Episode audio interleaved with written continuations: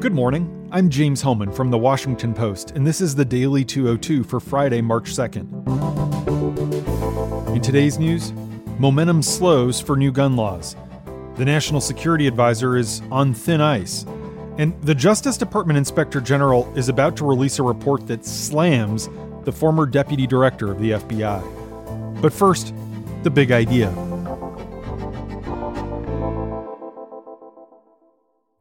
President Trump is triangulating on trade. Trump campaigned like a populist, but he's mostly governed like a plutocrat. On trade, though, he's decided to follow his populist id. Trump has few core convictions. He's been all over the place on almost every issue. Trade is the biggest exception.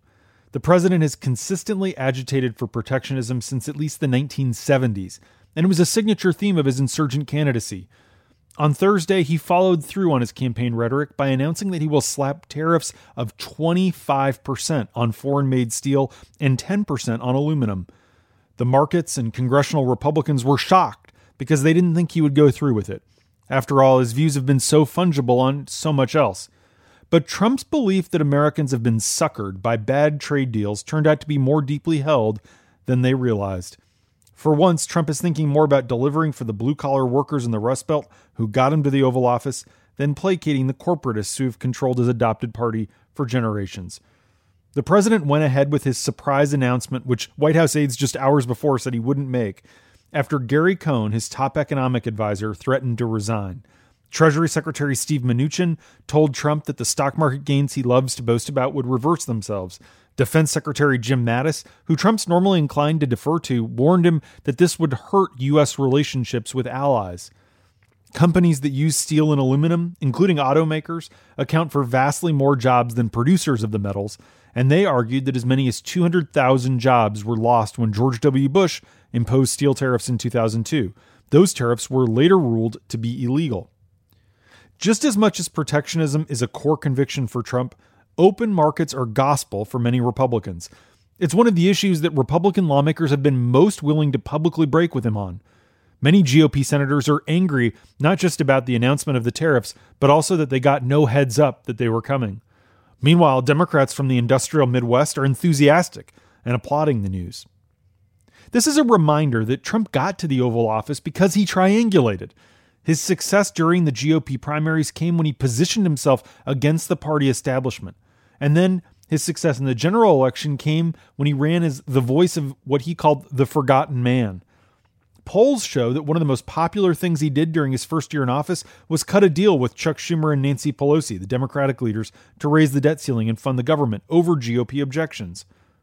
Looking beyond the politics, though, most experts across the ideological spectrum agreed that these new Trump tariffs will hurt the United States economy more than they help. The prices of many products, including beer and cars, are likely to rise.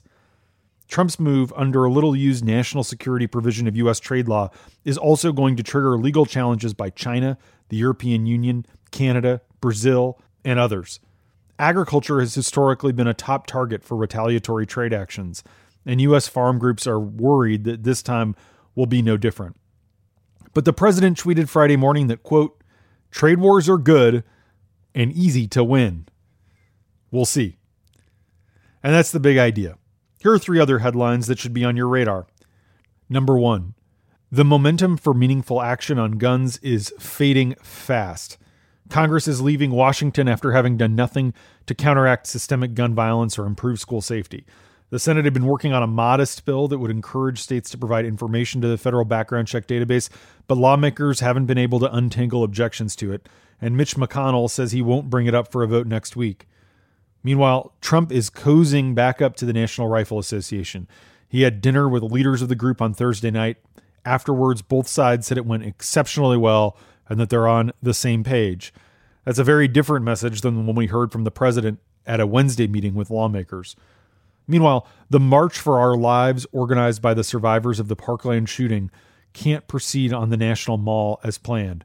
Their request conflicted with another permit that had already been granted. Now the march organizers are looking to move the rally to another location. Number two, National Security Advisor H.R. McMaster could leave his role as soon as next month. Trump thinks the Army general is too rigid in his thinking, and McMaster has long seemed eager to leave his difficult to work with boss. Officials in the West Wing say McMaster once even stormed out and threatened to quit in front of his staff. But logistics have held up McMaster's departure. Trump's had f- trouble finding a replacement who would be qualified and willing to take the job, which is amazing when you think about it.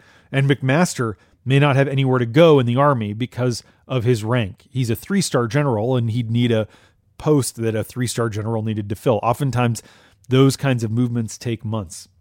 The net result of all of this is that the White House is left with one of the weakest national security councils in history. Number three, an upcoming report from the Justice Department Inspector General on the Hillary Clinton email probe is expected to criticize former FBI Director Andrew McCabe for making improper disclosures to the media. Investigators found that McCabe authorized the disclosure of information to a Wall Street Journal reporter, who now works at the Post, for a detailed 2016 story that examined feuding inside the FBI and Justice Department. Those probing the matter believe that McCabe, who has been a consistent target of Trump's ire, misled them when they initially inquired about the subject, though it's not clear exactly how he did so. And insiders say that McCabe strongly disputes that he intentionally misled them. And that's the Daily 202 for Friday, March 2nd. Thanks for listening. Have a great weekend. I'm James Hohmann, and I'll talk to you on Monday.